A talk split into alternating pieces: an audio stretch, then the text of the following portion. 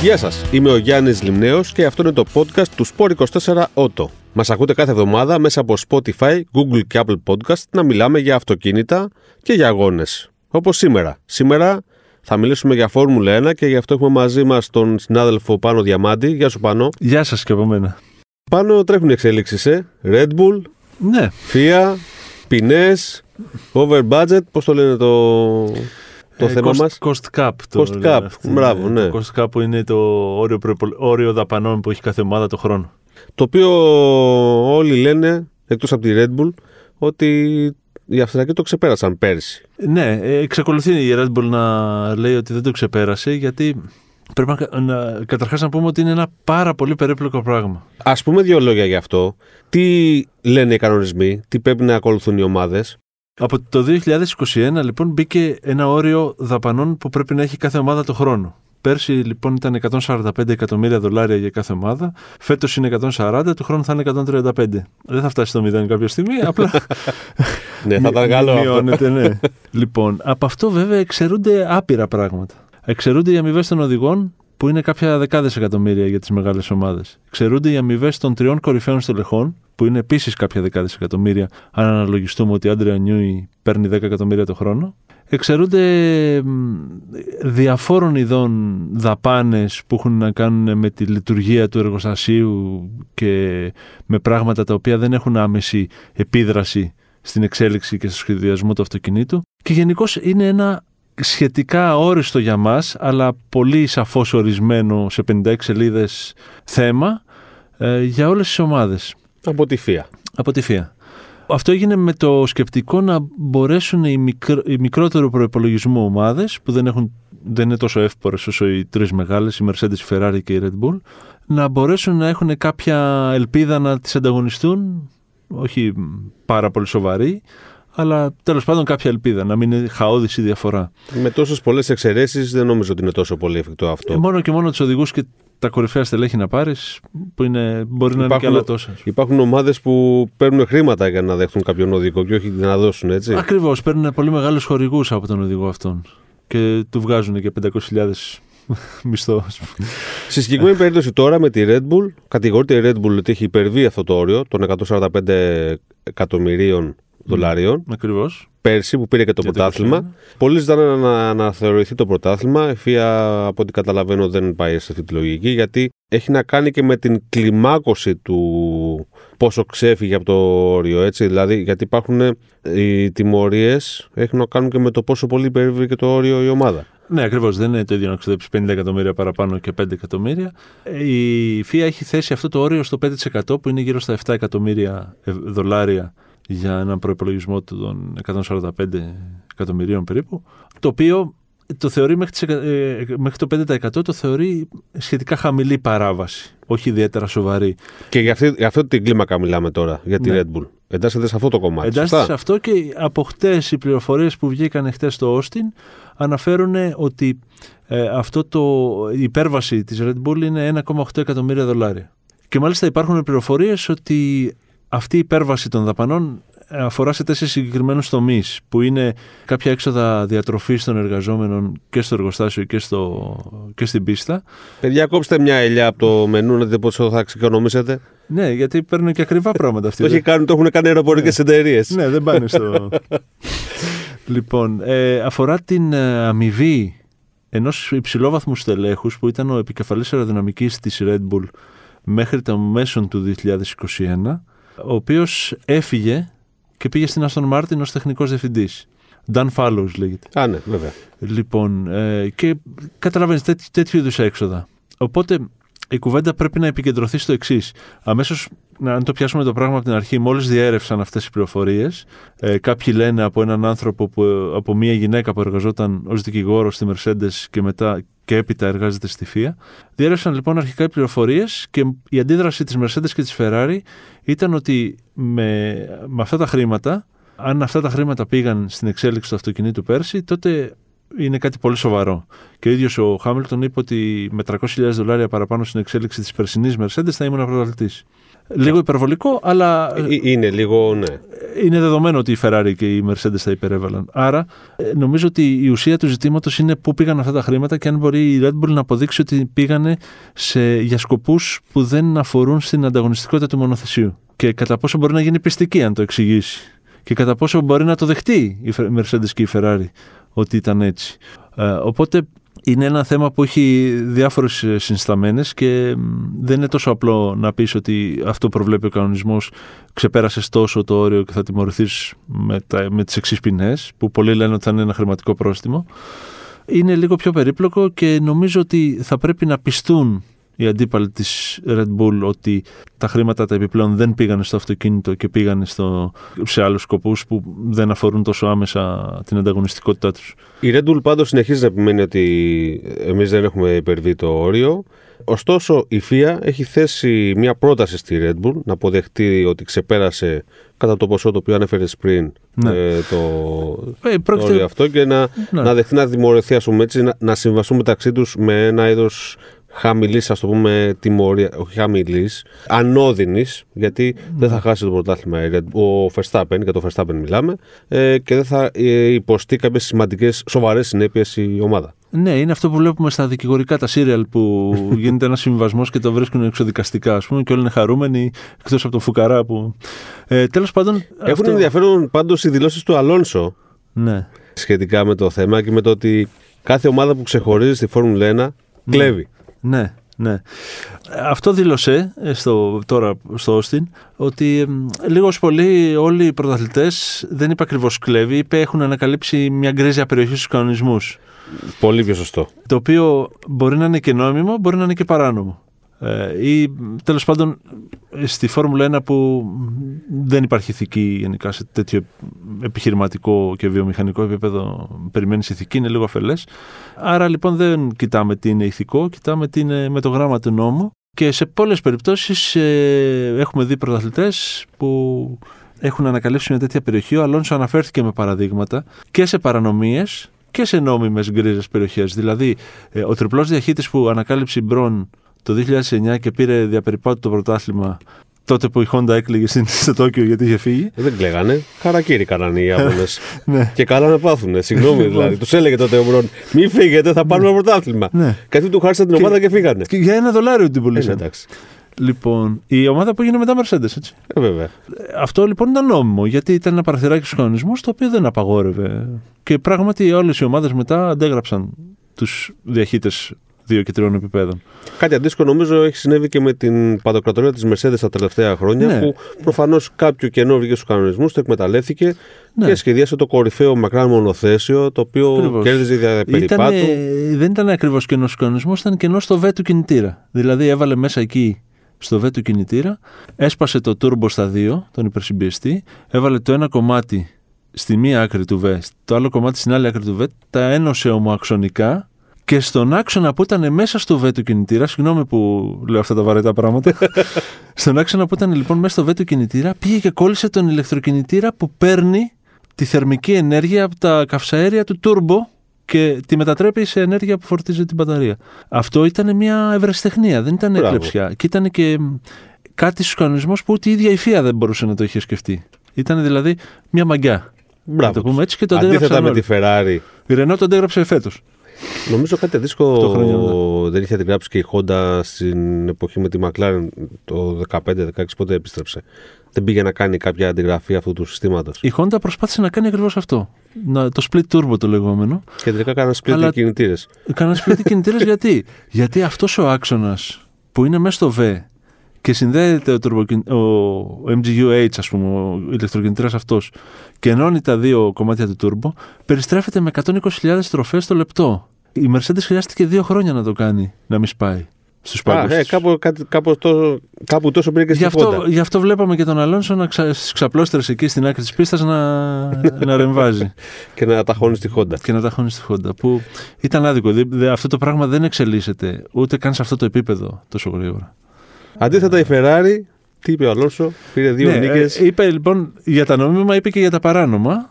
Και το είπε ευθέως ότι η Ferrari πήρε δύο νίκες το 2019 με παρά... με... και όλοι ξέρανε ότι όχι, είχε κάτι παράνομο. Η αλήθεια είναι ότι σε αυτή την περίπτωση κλειστήκαν σε ένα δωμάτιο Φία και Φεράρι, τα είπανε Ναι, μεταξύ ναι, τους. ναι. Και παιδιά, Βγήκανε, μην γίνουμε ρε- ρεζίλοι. μηδέν ανακοινώσεις, δεν είπε κανένας τίποτα και ξαφνικά το επόμενο αγώνα η Φεράρι. Ναι, ναι, πάτωσε Έχασε και την ναι, απόδοση. ναι, έτσι. Όπως αυτό, κοίταξε, είχε γίνει και με τη Mercedes στα τέλη δεκαετίας του 90 με το περίφημο βυρίλιο. Η Mercedes χρησιμοποιούσε βυρίλιο στους κινητήρες της. Δεν το ξέρει κανείς, κανείς δεν το είχε απαγορεύσει γιατί κανείς δεν το φανταζόταν. Αλλά ήταν τόσο πολύ ακριβό ε, και τους έδινε και μεγάλο προβάδισμα βέβαια που μπήκε η φία στη μέση και το απαγορεύσε. Για Τα, τα λεγόμενα εξωτικά υλικά στους κινητήρες που είναι πανάκριβο. Κάτι μου θυμίζει αυτό με μια διαφήμιση West που είχαν τα μονοθέσια. Ναι, τότε η McLaren Mercedes είχε τη διαφήμιση αυτής της ε, καπνοβιομηχανίας. Τα τσιγάρα West. Ε, Όταν λοιπόν απαγορεύτηκε, απα- άρχισαν να απαγορεύονται στην Ευρώπη διαφημίσεις καπνού, είχε επινοήσει το να βάζει στο ένα μονοθέσιο West και στο άλλο East.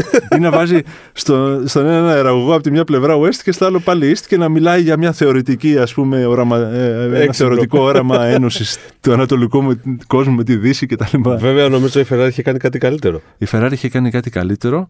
Μακράν, αυτό ήταν μακράν η, με- η, μεγα- η πιο ευφυής ε, Παράγαμψη παράκαμψη κανόνων ναι, που περί υπήρξε καπνού. ποτέ. Με το, με το, είχε επινοήσει τότε με το χορηγό της που ήταν ο γνωστός κόκκινος χορηγός που είχε ανέκαθεν πριν απαγορευτούν οι διαφημίσεις καπνού. Εντάξει, Ε, Μάλβορο, δεν κάνουμε διαφήμιση εδώ, το λέμε. εντάξει. Λοιπόν, είχε επινοήσει να βάλει με τεράστια γράμματα στο πλάι του αυτοκινήτου τη φράση μη αλμπορέτο που να το διάβασες μαλμπορέτο και είχε κάνει πάρα πολύ μικρά το ε και το ταφ. Ήταν και τότε το- ο και την Μικέλ τελεία. Αλμπορέ, το οδηγός της, Ο έτσι. Μικέλ Αλμπορέτο. ναι. Λες να τον είχαν επιλέξει για αυτό το λόγο. Όχι, ε, μην τον αδικούμε τον άνθρωπο. Όχι, Ήταν, όχι. ήταν πάρα πολύ καλός. Άλλη μόνο, ναι. ναι. Ήταν πάρα πολύ καλός. Χάθηκε πρόωρα και πήρε. Μάλιστα, φέτος ονομάσανε και την παραμπόλικα στη Μόντσα. Δώσαν το όνομά του. Ήταν θρύλος. Ναι, ναι. Στην εποχή του Θρύλος, ήταν πολύ ναι, καλός. ναι. Στο παρελθόν της Φόρμουλα 1 πάντως έχουν βγει στη φορά ιστορίες πολλές ε, σχετικά με ομάδες που έχουν ε, βρει παραθεκαράκια στους κανονισμούς, κλέβουν ε, και είχαν κάποιο αβαντάζ στους αγώνες, έτσι, στα Grand Prix. Πάρα πολλά, πάρα πολλά. Ε, Άλλα παράνομα και άλλα, όπως είπαμε πριν, απλά κενά των κανονισμών και γκρίζες περιοχές, όπως είπε και ο άλλος. Ποια θα ξεχώριζε εσύ, γιατί έχεις μεγάλη εμπειρία, έχεις γνώσει στη Φόρμουλα 1. Ε, πες μας λίγο, ποια θα ξεχώριζε από όλα αυτά που έχουν συμβεί.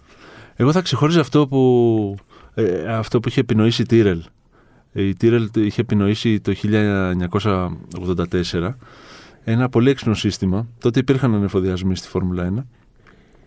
Είχε επινοήσει ένα πολύ έξυπνο σύστημα που της επέτρεπε να τρέχει στον αγώνα με, λιγότερο, με μικρότερο βάρος από το κατώτατο επιτρεπτό όριο και μέσω της αντλία βενζίνης στον τελευταίο ανεφοδιασμό που τον έκανε ξέρω κανένα δύο γύρους πριν το τέλος, να εκτοξεύει μαζί με τη βενζίνη και μικρά σφαιρίδια μολύβδου. ναι, για να αυξάνεται, να, μεγα... να μαζεύονται τα σφαιρίδια αυτά στο ντεπόζιτο, να μεγαλώνει το βάρος και στο τέλος στον τερματισμό που του ζυγίζαν να είναι μέσα στα όρια. Αυτό ήταν πάρα πολύ έξυπνο. Ε, κάτι ανάλογο, κάτι ανάλογο Αυτό είχε- ξέρουμε πώ το ανακάλυψαν οι αγωνοδίκες. Ε, νομίζω ότι ανοίγοντας κάποια στιγμή να πάρουν το ελάχιστο δείγμα καυσίμου που έπρεπε να λάβουν, το ανακαλύψανε μέσα στο ντεπόζιτο. Βρήκαν τα σφαιρίδια αυτά μέσα στο ντεπόζιτο. Ε, παιδιά δεν είναι τίποτα, ρενίσματα από το μοτέρ είναι. Ναι, Κάτι αντίστοιχο έκανε η μπαρ. ναι, κοίταξε. Η μπαρ αυτό που έκανε το 2005, όταν ξαφνικά άρχισε να κερδίζει από εκεί που ήταν τελευταία. ε, Μπαρ Honda τότε νομίζω. Έτσι. Μπαρ Honda, ναι. Είχε Ε, κάνει κανένα δύο νίκες. Ναι, είχε κάνει. Ήταν, αν, αν δεν κάνω λάθος, μία νίκη με τον Τζένσον Μπάτον στην Ουγγαρία, βρεγμένη Ουγγαρία σε περίεργες συνθήκες. Και μάλιστα τότε δεύτερος ήταν ο Πέτρο Ντελαρόζα που ήταν της Μακλάρεν. Και το είχαν φέρει έτσι καταστάσεις. Είχε πρόβλημα ο Αλόνσο με τη Ρενό και είχε βρεθεί ο Ντελαρόζα να πρωταγωνιστεί. Και ο Κίμι Ράικονεν είχε μείνει, ξε- κάτι τέτοιο. Και ήταν δεύτερος. Και, και λέει πάνω που πήγαινα να κερδίσω δεν ένα γκραμπρί στη ζωή μου. Εμφανίστηκε ο Μπάτον με τη Χόντα. από το πουθενά, από το, από το τέρμα, λέει. από το πουθενά και έμεινε χωρίς νίκη. Έμεινε- Λοιπόν, αυτό που είχε κάνει τότε λοιπόν η Μπαρ ήταν ότι είχε επινοήσει ένα δευτερεύον ε, ντεπόζιτο μέσα στο ντεπόζιτο καυσίμων το οποίο τι έκανε. Αφενός ε, κρατούσε ε, άδειο το ντεπόζιτο το κύριο ε, και ε, αφετέρου κατήφθηνε σ- από το δευτερεύον ντεπόζιτο το καύσιμο με τέτοιο τρόπο που να λειτουργεί ως έρμα. Όμως επειδή το, δευ, το δευτερεύον ντεπόζιτο μειωνόταν και αυτό όσο περνούσαν τα χιλιόμετρα, ε, και το γέμιζε στον ανεφοδιασμό, δεν μπορούσε να αποδείξει ότι δεν υπήρχαν σημεία του αγώνα που να έτρεχε με το κατώτατο όριο βάρους. Θεώρησε λοιπόν η ΦΙΑ ότι ε, μπορούσε να εκμεταλλευτεί αυτό το δευτερεύον υπόζητο για να τρέχει στον αγώνα με το κατώτερο όριο βάρος που τότε ήταν 600 κιλά. Φέτος είναι 200 παραπάνω. Ε, βέβαια εντάξει έχουμε και υβριδικούς κινητήρες, έχουμε πολλές αλλαγές. Οπότε και αυτό μια, ήταν μια έξυπνη ιδέα που η Μπάρ υποστήριζε ότι δεν ήταν παράνομο, απλά δεν μπορούσε να αποδείξει ε, ότι, ότι είναι και νόμιμο. Ναι, ότι είναι και νόμιμο, ναι. Ότι είναι και νόμιμο, ότι δεν υπήρχαν αγώνες που να μην τρέχει με χαμηλότερο βάρος το επιτρεπτό. Ενδιαφέροντα όλα αυτά. Κάτι άλλο που να ξεχωρίζεις; Ε, Αντίστοιχη ιστορία δηλαδή. Ναι, σίγουρα πρέπει να αναφερθούμε στη, στο Spygate, ε, όπως το λέγανε τότε, που έγινε το 2007 όπου ο επικεφαλής, ένας από τους επικεφαλείς μηχανικούς της Ferrari, ο Νάιτζελ Στέπνεϊ, Βρετανός, για να εκδικηθεί την ομάδα επειδή δεν πήρε μια προαγωγή που ονειρευόταν, ε, έδωσε όλα τα τεχνικά σχέδια του αυτοκινήτου εκείνης της χρονιάς σε έναν υπάλληλο της McLaren, τον Μάικ Κόγκλαν, ο οποίος είχε την ε, ασύλληπτη ευφυΐα να πάει να τα βγάλει φωτοτυπία στο μαγαζί της γωνίας. πήγε στο, πήγε στο, μαγαζί, στο φωτοτυπάδικο και λέει θέλω να βγάλω αυτά. Για κακή του τύχη ο υπάλληλος εκεί ήξερε από Φόρμουλα 1, δεν παρακολουθούσε, δεν ενδιαφερόταν και βλέπει τα τεχνικά σχέδια της Ferrari της φετινής. και ναι. τους έδωσε στεγνά. στεγνά. λοιπόν, και μαθεύτηκε το πράγμα. Η McLaren τιμωρήθηκε με πρόστιμο 100 εκατομμυρίων δολαρίων και φυσικά έχασε όλους τους βαθμούς που πήρε εκείνη τη χρονιά στο πρωτάθλημα κατασκευαστών. Ε, και δεν ξέρω αν είναι τυχαίο, αλλά πριν από λίγα χρόνια ο Νάιτζελ Στέπνε είχε ένα τύχημα στον Εμένα στο Λονδίνο που έχασε τη ζωή του. Ναι, εντάξει. Ε, δεν το ξέρω, δεν ξέρουμε τι μπορεί να συνέβη. Ναι, ε, ο, ναι τέλο πάντων πριν από λίγα χρόνια ναι, ο Νάιτζελ Στέπνε έχασε τη ζωή του. Ε, αυτό έχει μείνει ως το μεγαλύτερο πρόστιμο στην ιστορία της Φόρμουλα 1. 100 εκατομμύρια δολάρια. Νομίζω και ίσως το μεγαλύτερο σκάνδαλο στη Φόρμουλα 1, έτσι. Ε, Πιθανώς, ναι. Πιθανώς να είναι και το μεγαλύτερο σκάνδαλο. Γιατί όλα τα υπόλοιπα συνήθως αφορούν ε, τεχνικές προδιαγραφές, ε, ναι, τεχνικούς ναι. κανονισμούς. Ακριβώς. Έτσι, εντάξει, τώρα μιλάμε για το budget στην περίπτωσης της Red Bull. Ε... Και υπάρξει για, για διοργανωτή το μεγαλύτερο πρόστιμο που έχει επιβληθεί ποτέ είναι 10 εκατομμύρια δολάρια στην Τουρκία. Στην Τουρκία το, το 2005 ή 2006 δεν θυμάμαι. Κοίτα, υπάρχει ένα πρωτόκολλο στους οργανωτές ότι πρέπει να αναρτούν, ε, αν δεν κάνω λάθος την προηγούμενη μέρα, στον πίνακα ανακοινώσεων στο γραφείο τύπου, τους ανθρώπους που θα κάνουν τις απονομές. Ε, οι Τούρκοι εκείνη τη χρονιά δεν το έκαναν και το ανήρτησαν περίπου μισή ώρα πριν τελειώσει τον Grand Prix που κέρδισε ο Φελίπε Μάσα. Ε, και αυτό γιατί την απονομή στον νικητή θα την έκανε ο Μεχμέτα Λίτα Λάτ. Ναι, ναι, ο οποίος ναι, ήταν ο πρόεδρος του ψευδοκράτους.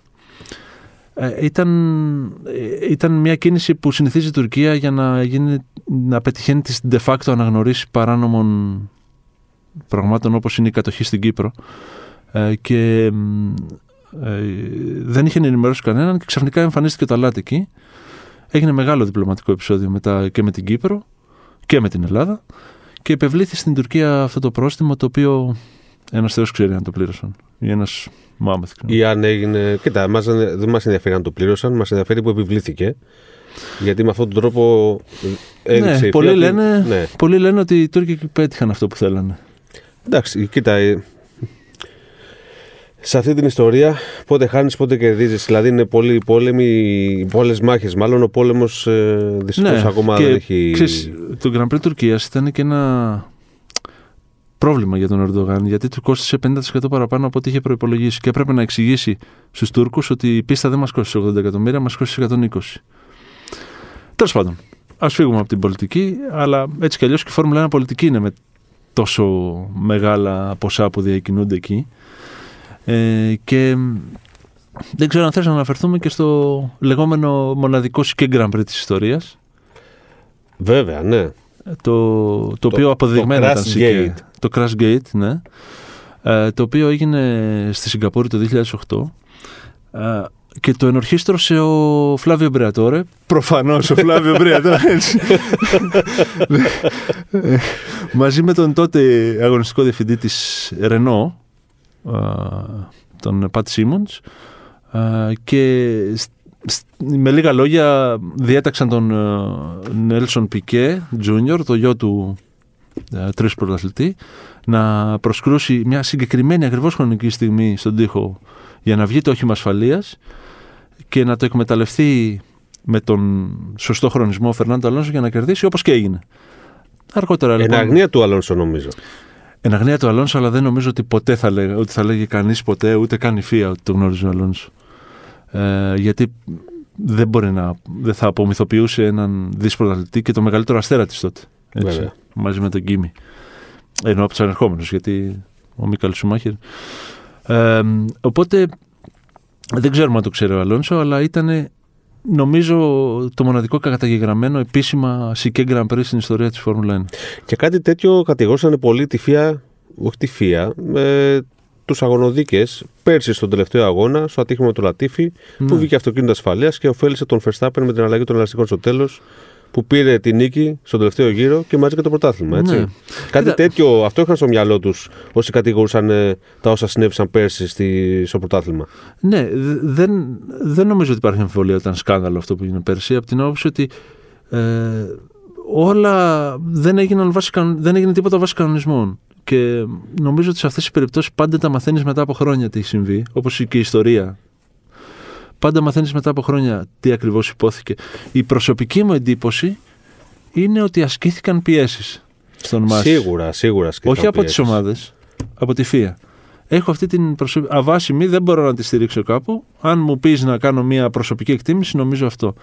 Ε, όχι απαραίτητα για να γίνει πρωταθλητής ο Verstappen, για να μην τελειώσει αυτή η χρονιά, που ήταν μια πάρα πολύ ενδιαφέρουσα χρονιά, να μην τελειώσει πίσω από το όχημα ασφαλείας. Ε, βέβαια, δεν μπορώ να καταλάβω για ποιο λόγο δεν είπανε σταματάει ο αγώνας, βγάζουμε κόκκινη σημαία, έρχεστε όλοι πίσω, βάζετε όλοι καινούργια λάστιχα, μπαίνετε στη σειρά που ήσασταν και ξεκινάμε από εκεί. Και μπείτε μέσα για πέντε γύρους, ο Χάμιλτον με το Verstappen. Και θα μπορούσε βάσει κανονισμού να, να συμβεί αυτό; Φυσικά, το κάνουν. Δηλαδή και, και τώρα με τη βροχή στη Σουζούκα βγάλαν κόκκινη σημαία, πήγαν πίσω στα πίτσα. Σίγουρα θα μπορούσε και σίγουρα νομίζω θα απέφευγε ο Μάικλ Μάση και η Φία όλη αυτή την κατακραυγή και το, το φιάσκο που, που Και τότε το πιθανότερο είναι να, να είχαμε πρωταθλητή τον Λιούι Χάμιλτον, έτσι. Εκείνη την ημέρα ήταν ταχύτερη η Mercedes. Ήταν Αλλά... ξεκάθαρα ταχύτερη. Σε άλλο αγώνα ο Χάμιλτον, ναι. ο Verstappen ε, θυμόμαστε όλοι πολύ καλά και παρόλη την στήριξη από τον Πέρες, θυμάσαι τι άμυνα είχε παίξει στο Χάμιλτον ναι. για να τον καθυστερήσει και πάλι ο Verstappen δεν ήταν στη μέρα του. Mm. Όχι ο ίδιος, το μονοθέσιο. Ναι, δεν ήταν. Εκείνη την ημέρα ναι, ήταν ταχύτερη ο συνδυασμό. Ή τη νύχτα, μάλλον, γιατί ήταν νύχτα, νύχτα ο αγώνα. Ναι, ναι. ε, ε, εγώ πιστεύω ότι δεν θα τερματίζαν. Δηλαδή, ενδεχομένως, αν γίνονταν αυτό το σενάριο, να τρέξουν για πέντε γύρους, αυτός που θα έβγαινε στην τελευταία στροφή και θα ήταν ο χαμένος, δεν θα τερματίζαν, νομίζω. Ε, και δεν το λέω για. Ε, με βάση τα, το τι έγινε στη Μόντσα και στο Σίλβερστον. Από αυτή την άποψη μόνο. Μάλιστα, έχει να μαζέξει η Φόρμουλα 1 ιστορίες άπειρες. Θα μπορούσαμε να μιλάμε όλη μέρα για oh, παραθυράκια, κλεψίματα, ε, ατασταλίες. Οπότε θεωρώ ότι για να επιστρέψουμε στην αρχή της κουβέντας μας, το 1-1,5 εκατομμύριο δολάρια το αν είναι αλήθεια, ε, με το οποίο η Red Bull υπέρβηκε το, το όριο του προπολογισμού της, προσωπικά θεωρώ ότι δεν της έδωσε το πλεονέκτημα για να πάρει το πρωτάθλημα πέρσι. Από την άλλη, δεν πρέπει να μείνει ατιμόρυτο, αν ισχύει. Οι κανονισμοί είναι κανονισμοί και πρέπει όλοι να τους ακολουθούν και οι παραβάτες να τιμωρούνται. Έτσι. Ε, Προφανώς. Ε, νομίζω ότι δεν τίθεται καν θέμα αφαίρεσης του περσινού πρωταθλήματος. Εξ αρχής δεν υπήρχε τέτοια περίπτωση. Ε, αλλά και η Ferrari και, και οι οδηγοί κιόλας, όχι μόνο οι διευθυντές τους, και οι Mercedes ζητούν παραδειγματική τιμωρία της Red Bull, γιατί ήδη ο Τότο Βόλφ έχει αφήσει να εννοηθεί ότι αν δεν υπάρξει τιμωρία, υπάρχει, αν υπάρξει χρηματικό πρόστιμο, θα κάνουμε το ίδιο. Ναι, μα και είναι σωστό αυτό. Δηλαδή, ε, ε, όχι είναι σωστό να κάνουμε το ίδιο, είναι σωστό να υπάρξει παραδειγματική τιμωρία. Ναι, ναι, σωστό. Έτσι. Αυτό βέβαια θα μπορούσε να πει κάποιος ότι ρε παιδιά, τι παραδειγματική τιμωρία. Η Red Bull πέρσι απέκτησε ένα προβάδισμα, ίσως αυτό το. Ε, αυτά τα επιπλέον χρήματα να πήγαν στην εξέλιξη του φετινού μονοθεσίου. Ακριβώς. Που φέτος ναι, έκανε αυτό περίπατο. Δεν είναι μόνο για πέρσι. Πολλά, πολλά μπορεί να υποθούν. Ε, νομίζω ο Μάση είχε πει κάτι έτσι πιο σωστό, ότι δηλαδή ε, θα πρέπει να περιοριστεί ο, φετισμο, ο φετινός ή ο, ο προλογισμός του 23. Ναι, αυτή είναι μια πρόταση. Ότι... Και νομίζω το ακούω κάπως δίκαιο. Ναι, και ο Γκάρι Άντερσον είπε ότι οι, οι ομάδες ξοδεύουν περίπου 1,2 εκατομμύρια δολάρια για να πάνε σε κάθε αγώνα.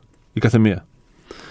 Οπότε, όσο έχεις υπερβεί το όριο, το, το όριο δαπανών, αντίστοιχα να μην βαθμολογήσει σε αγώνες. Άμα το έχεις υπερβεί 1,2 σε έναν αγώνα, 2,4 σε δύο αγώνες, 3,6 σε τρεις αγώνες κλπ.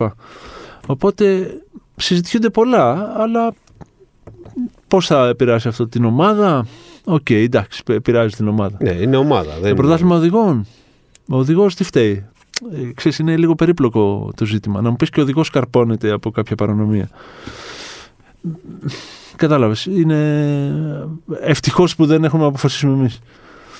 Πάντως, ε, όλοι λέγανε για φέτος και επανέρχομαι πάλι στο κομμάτι του βρίσκω ένα παραθυράκι και κλέβω ή το εκμεταλλεύω με μια καινοτομία και κερδίζω έναντι των ανταγωνιστών μου.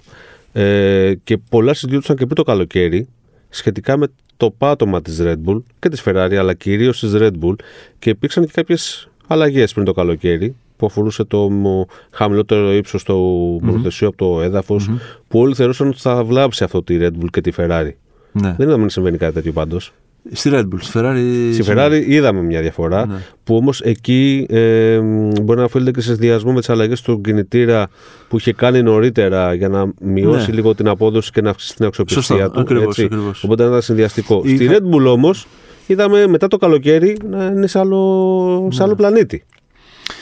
Κοίτα, αυτό εξηγείται ως εξής. Δηλαδή, οι, οι, οι αλλαγές που έγιναν από τη ΦΙΑ στο Βέλγιο, εφαρμόστηκαν για πρώτη φορά τέλη Αυγούστου στο Βέλγιο, είχαν να κάνουν με δύο πράγματα. Πρώτον, με το πόσο κοντά φτάνει το δάπεδο στο έδαφος για το θέμα των αναπηδήσεων, δηλαδή έθεσαν έναν περιορισμό στο πόσο κοντά πρέπει να φτάνει. Και δεύτερον, στην ελαστικότητα του κεντρικού τμήματος του δαπέδου που είναι ξύλινο. Ε, που δεν έπρεπε να έχει ελαστικότητα άνω των 2 χιλιοστών. Ε, που είναι μεγάλο, ε, μεγάλη ποσότητα για τη Φόρμουλα 1. Ε, αυτό που επηρέασε, ε, μιλώντας καταρχήν για τη Ferrari, δεν την επηρέασε άμεσα σε ταχύτητα, γιατί το είδαμε να κερδίζει pole position, αλλά την επηρέασε στη διαχείριση των ελαστικών. Δηλαδή, είχε μια επίδραση που η Ferrari έχασε από τον, τη Βουδαπέστη ουσιαστικά πριν το Βέλγιο που άρχισαν να δοκιμάζουν το σύστημα αυτό, έχασε πλήρως την ικανότητά της να διαχειρίζεται τα ελαστικά, ενώ δύο εβδομάδες, τρεις εβδομάδες νωρίτερα στην Αυστρία, ο Λεκλέρ είχε κάνει περίπατο Είχε κερδίσει στο στην έδρα Spielberg της, ε, με Red πολύ Bull. πολύ ανώτερη διαχείριση των ελαστικών από τον Verstappen και τη Red Bull. Οπότε, ένα αυτό. Δεύτερον, η Red Bull είχε ένα. Τα τελευταία χρόνια ανέκαθεν μία φιλοσοφία ε, όπου το μονοθέσιό της ήταν πολύ ψηλό στο πίσω μέρος. Αυτό λέγεται η γωνία rake, δηλαδή είναι η διαφορά που έχει το ρίγχος από το πίσω μέρος, ε, η απόστασή τους από το έδαφος. Το πίσω μέρος ήταν πολύ πιο ψηλό. Αυτό βοηθούσε πάρα πολύ τον Verstappen, διότι δημιουργούσε μονοθέσια τα οποία είχαν πάρα πολύ ακριβές μπροστινό μέρος. Φέτος, αυτό άλλαξε με τους νέους κανονισμούς, δεν υπάρχει αυτή η γωνία του δαπέδου με την άσφαλτο, με αποτέλεσμα να είναι σχετικά υποστροφικά τα μονοθέσια και να μην ταιριάζουν στο Verstappen όπως ήταν ε, όπως είδαμε στην αρχή της χρονιάς που είχε προβλήματα με αποκορύφωμα το Μονακό. Που αντίθετα Η- ταιριάζαν στη, στο Πέρες. στήλο δείξης του Πέρες. Του Πέρες, ναι, γιατί ο Πέρες είναι, είναι τυφλοπόντικας. Δηλαδή, γλιστράει το, πάει στην μπαριέρα, γλιστράνε τα μούτρα και το έχει 100%. δηλαδή, είναι κάτι ανεξήγητο. Έτσι. Δηλαδή, Είναι- ξέρει είναι- είναι- ακριβώς ναι, ναι, ναι. ακριβώς πού θα πάει το αυτοκίνητο μουριάζοντας, που λέμε στην Άργο. Ε, είναι κάτι τρομερό. Οι αλλαγές αυτές που έκανε η FIA και η Red Bull στο φετινό τους αυτοκίνητο βοήθησαν τον Verstappen Από τη μέση του, με- μετά το Μονακό αυτά. μετά το Μονακό οι αλλαγές Red Bull και μετά τη Βουδαπέστη ε, και εφαρμόστηκαν στο Βέλγιο οι αλλαγές της FIA, βοήθησαν πάρα πολύ το, τη Red Bull να έρθει στα μέτρα του Verstappen. Και να φύγει από τις προδιαγραφές που θέλω πέρα, γι' αυτό ο Φουκαράς υπέφερε, δεν έχασε ξαφνικά τη φόρμα του, την ταχύτητά του. Ε, οπότε αυ- αυτοί οι δύο παράγοντες συνέβαλαν στο να δούμε τον περίπατο της Red Bull από, το, από τον Αύγουστο και μετά. Ε, Πιστεύεις για- ότι θα συνεχίσει αυτό το 23. Και έχει να κάνει με το αν θα καταλάβει ακριβώς η Ferrari τους λόγους για τους οποίους ε, έχει αυτά τα προβλήματα με τη διαχείριση των ελαστικών και πώς θα τροποποιήσει το πάτωμά της, διότι πλέον το πάτωμα είναι το κύριο στοιχείο που καθορίζει τους νικητές στη Φόρμουλα 1, από φέτος είναι το πάτωμα.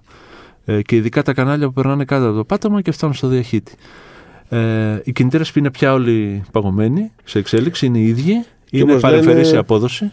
Θα όλοι. φέρει όμως μια αναβαθμισμένη έκδοση η Ferrari για το Leclerc μόνο σε αυτόν τον αγώνα. Ναι. Ε, Σε όλους, πιστεύω δηλαδή σε όλους πιστεύω, μέχρι πιστεύω το ότι το τέλος. κάνει ναι, για να έχει μια βάση να εξελίσσει στους επόμενους αγώνες μέχρι το 23. Ε, όχι, ε, δεν παίρνει εξέλιξη απόδοση, παίρνει εξέλιξη αξιοπιστία. Μμμ.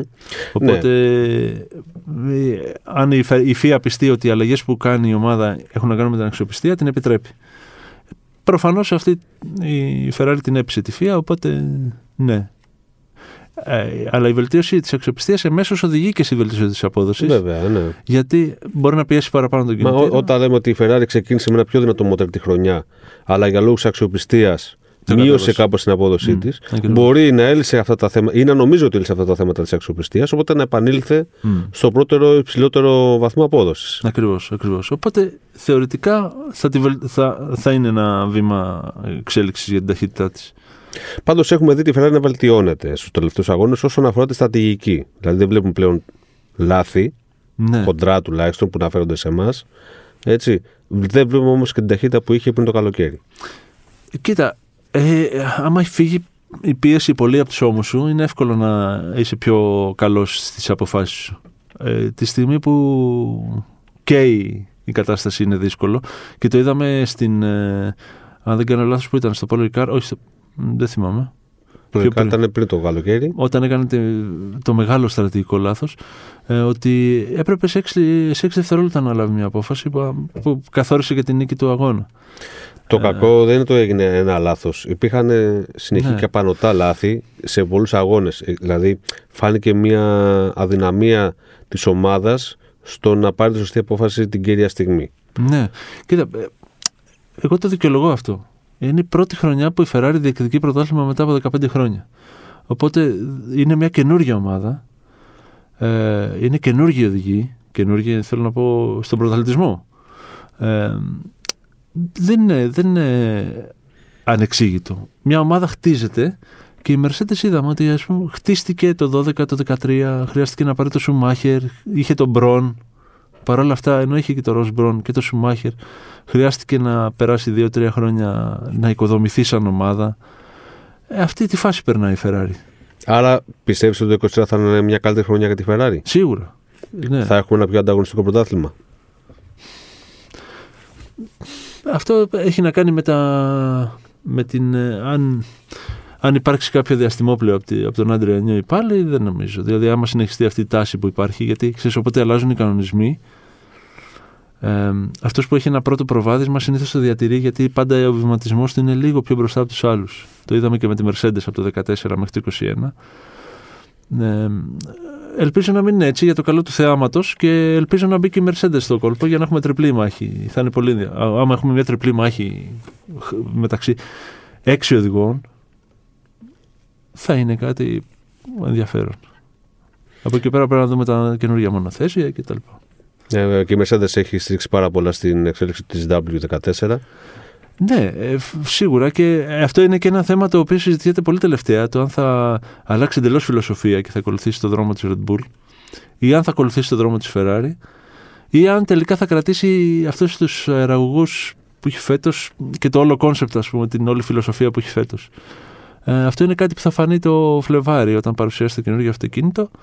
Ε, αλλά σίγουρα έχει το βάθος η Mercedes για να μπορέσει να ε, ανακτήσει αυτό το έδαφος που έχασε φέτος. Μάλιστα, ενδιαφέροντα πράγματα και από το παρελθόν και από το Και τώρα και από το μέλλον. Και από το μέλλον ναι. Έχουμε πολλά να δούμε. Αποφάσεις σχετικά με την ποινή της Red Bull, αν θα αποδεχτεί τελικά το Ναι. συμβασμό που της προτείνει η FIA ή όχι και τι θα σημαίνει αυτό σε ενδεχομένως υψηλότερη τιμωρία, θα το έχουμε σε επόμενες μέρες. Εδώ θα είμαστε στο Sport 24 στην ενότητα S24 Auto να σας ενημερώνουμε συνεχώς για όλα τα τεκτενόμενα στη Φόρμουλα 1 και όχι μόνο. Μπορείτε να μας στέλνετε ιδέες, προτάσεις, ερωτήσεις πάντα στο glibnews24media.gr και εδώ είμαστε να τα λέμε κάθε εβδομάδα μέσα από τα podcast και κάθε μέρα μέσα από το website. Πάνω ευχαριστούμε πολύ. Χαιρετώ. Και εγώ ευχαριστώ. Γεια σου, τα λέμε σε λίγο μέσω πληκτρολογίων. Ναι.